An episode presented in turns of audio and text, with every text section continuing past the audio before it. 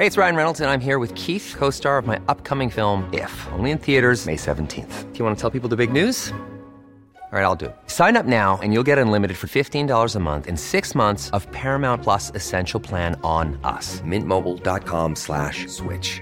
Upfront payment of $45 equivalent to $15 per month. Unlimited over 40 gigabytes per month. Face lower speeds. Videos at 480p. Active Mint customers by 531.24 get six months of Paramount Plus Essential Plan. Auto renews after six months. Offer ends May 31st, 2024. Separate Paramount Plus registration required. Terms and conditions apply if rated PG.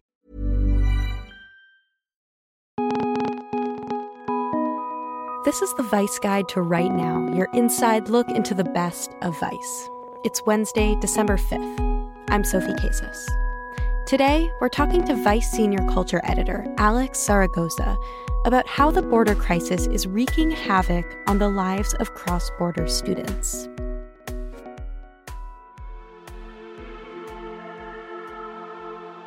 While closures and violence at the US Mexico border are far from new, the last few weeks have seen a significant uptick. This is the new reality for trans border students, young people who cross the border daily to go to school and sometimes to work. We've heard a lot about the migrant caravan and how the heavy military presence at the border is affecting refugees and asylum seekers. But there's another group greatly affected by this heightened sense of fear and intimidation. It's daily commuters.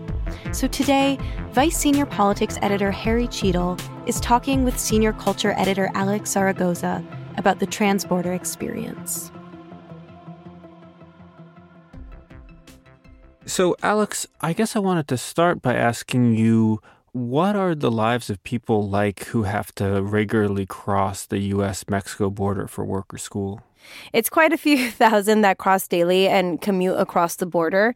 And that ranges from people that go to work and they, they just work across the border to students that attend school um, to cross the border and a variety of other reasons. People cross even just to do their shopping, run errands, whatever but it's people that live binationally. Basically, they live, work, are educated, whatever, on both sides of the US Mexico border.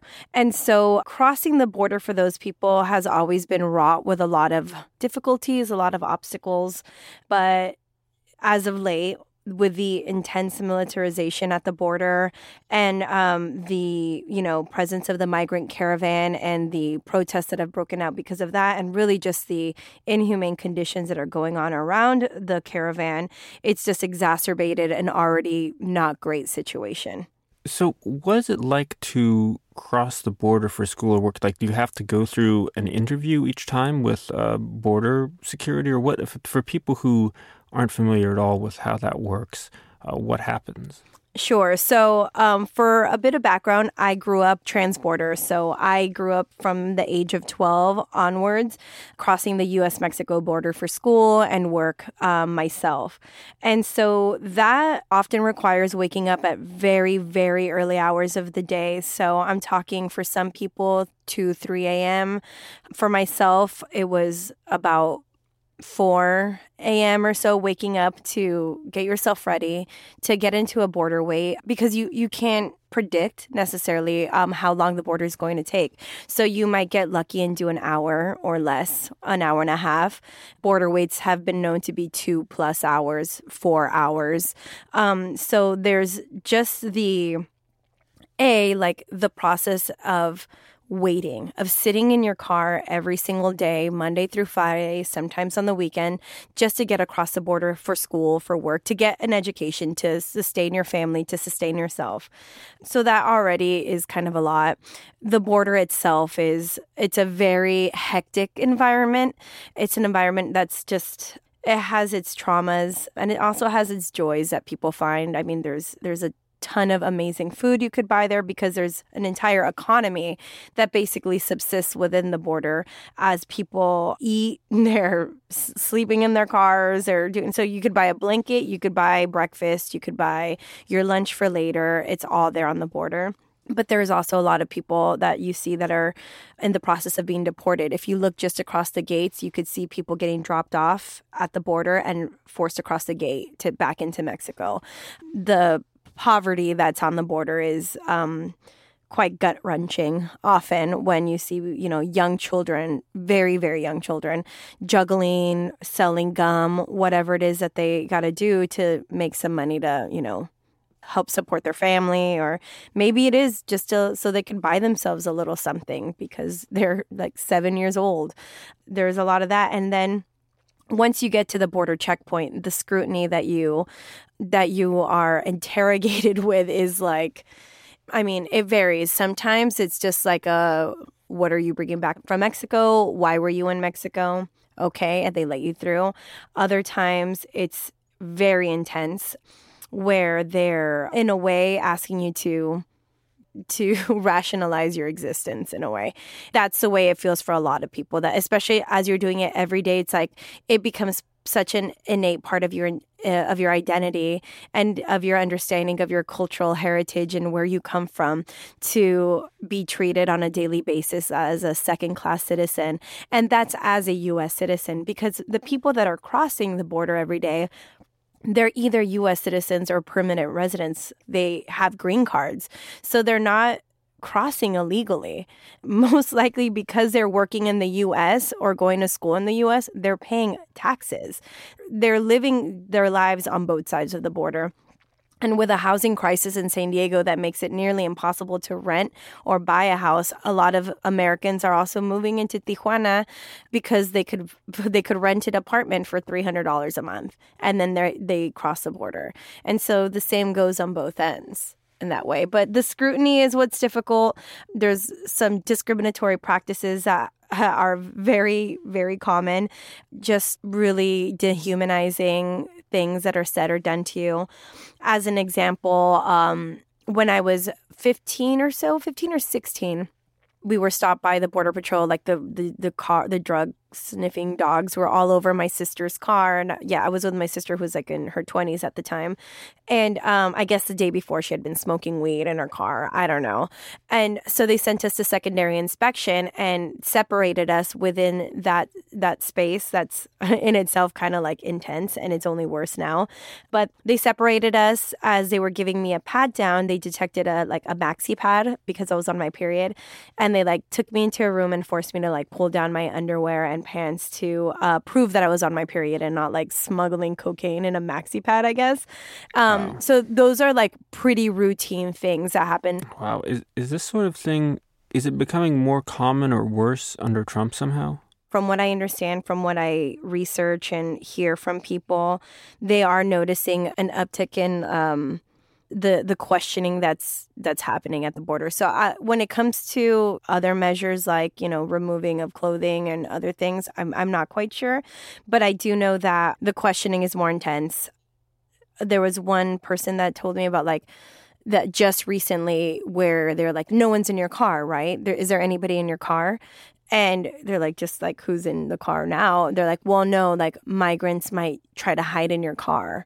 So we need to inspect your car and I mean, car inspections have always happened, but things are intensifying right now because of the crackdown at the border. What did the people you spoke to for your piece think about the migrants and the border and sort of the uh, political situation more generally there? It was really fascinating because they were so conflicted. And I could understand why, but it, it was still hard to hear a lot of people that I interviewed that do transborder activism, the the transfronterizo students that I spoke to that um, really make a point of uh, doing like you know photojournalism or fo- like archiving of like the situation there and stuff. They're very much in support of the migrant caravan. They're doing a lot of work on the ground. The people at border click and TASO out of ucla and um, san diego state are doing a lot of activist work there. And it's very important to them because they see themselves reflected in that caravan. There's a recognition of the privilege there and being able to cross when these people they're seeking refuge just in the hopes of getting across that borderline you know? I noticed that the the older they were they were more like yeah like fully in support of the refugees that are there in Tijuana now, but the younger ones didn't quite understand it in a like didn't quite understand it, which is makes sense considering they're young. They they might just not be fully informed. But what was interesting was hearing them say like, I know they're seeking the same opportunities I'm seeking. They're just here trying to get the same thing that I am, which is an education, which is you know a job, which is you know the opportunities to make my life better. That was the resounding message throughout. Like, I know they're looking for the same thing I am. But then the the caveat was always like, but I just wish that they were doing it differently. They would put put it a lot on the refugees that are part of that caravan because I think they see when they see like the violence break out, the protests break out, they see it as them just wanting to get whatever they want by force. So it, it was a bit of con- like conflictedness that came from from the younger students, I'd say, but an overall sense of empathy. Alex, I don't know if you wanted to answer this yourself or or just talk about what the people you've spoken to uh, think about this, but how could the border be made better for these people who have to cross it all the time? What what uh, reforms should we think about here? Oh, I mean, God, there's so many things. Um, so the border has been going through an expansion plan for the last few years, and this plan was set to expand the border to make it easier for commuting. That was started before the Trump administration. Um, came into office. So we as like regular border crossers, like my family's in Tijuana. I when I go home, I go to Tijuana. We we've looked at the b- many things. And it's it's in some ways it's pretty simple. It's like you need to open more gates. You need to have lanes always open. You need to have it fully staffed so that these border expansions that are happening are actually useful. If you're going to have uh, double lanes in effect. So basically, when you cross into one lane, there's two border patrol agents. So you they take two cars at a time. In effect, if you have most of your lanes closed or there's closures happening regularly, that's going to greatly affect how fast the, the border is actually moving. There was a very short period of time during the border expansion where they they were actually fully staffing um, the San Isidro border, and it was it was like, oh my God, people were so excited because they could actually get to work on time. They could actually get to school on time and not have to worry. And now they're back to like 3 a.m., 4 a.m. wake up calls. And um, having a plan like if I go in at 10 a.m. for work, I have to leave my house at 6 just in case like something happens. So it's like fully staffing the border is an important, a very important part of that. But also, like, just like a full cultural shift in the way border patrol agents are trained and in handling people and like respectfully you know questioning people. We understand like i think everybody understands like wherever you stand on like whether you think there should be borders or not knowing that there's a border there like i think we all come to it knowing that there's going to be questioning but it's like the level of like discriminatory practices, the level of dehumanization. When when a border patrol agent is asking for your number when you're a woman, or telling you to smile, or um, emptying your purse out or your backpack out in front of everybody, when they're giving you pat downs, when they're, I mean, there's just this power trip in a way of people that they hire to to interact on a human level with others that is just it's just being poorly done and i think part of it is like who they're hiring. Their hiring practices in general is not the best and and stuff. So there's there's a lot there. It it would take a lot of things, but I don't. I'm not holding my breath for the border to be a pleasant experience ever. It's I don't think it ever has been. I don't think it ever will be. Sadly. what what are the people you talk to uh, for this story? What are they hopeful about when it comes to the border, and uh, what are they fearful about? Well, I think currently the fears are outweighing the hopes. Uh, unfortunately, because of how bad it looks. I mean, you look at photos of the border, the U.S. Mexico border, the Tijuana San Isidro border, and one of our coworkers here was like, "It looks, it looks like." like the Gaza Strip.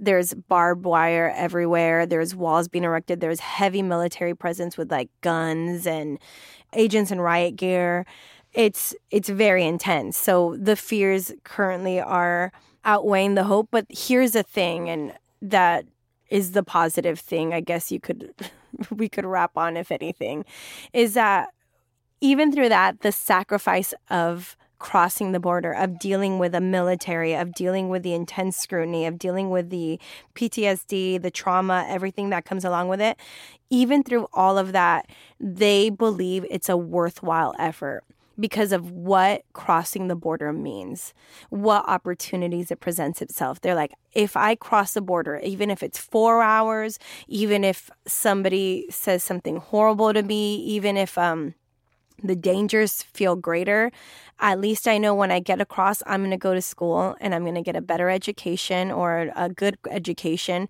that is hopefully going to allow me to go to college or get a good job that helps me support myself and my family. This is my best opportunity that I have. And you yeah it's just it's it's very overwhelming to hear that and see that and to them recognize like how hard it is and know that it's going to affect them for the rest of their lives but knowing that this is my best option and I'm just going to do it. And I know for myself on a personal note like I I lived that. You know, I I understood that no matter how hard or unpleasant or or difficult it was and its effects still affect me every like on you know regularly um I know that that is a reason why I'm here today, like doing the work I get to do. You just you just have to do it. And it just breaks my heart that they have to deal with anything as hard as what they have to deal with at 16 years old, at 14 years old, at 7 years old just to get those same opportunities as others. You can read Alex's full article at vice.com. That's it for now. Thanks so much for listening, and tune in again on Friday for another Vice Guide to Right Now.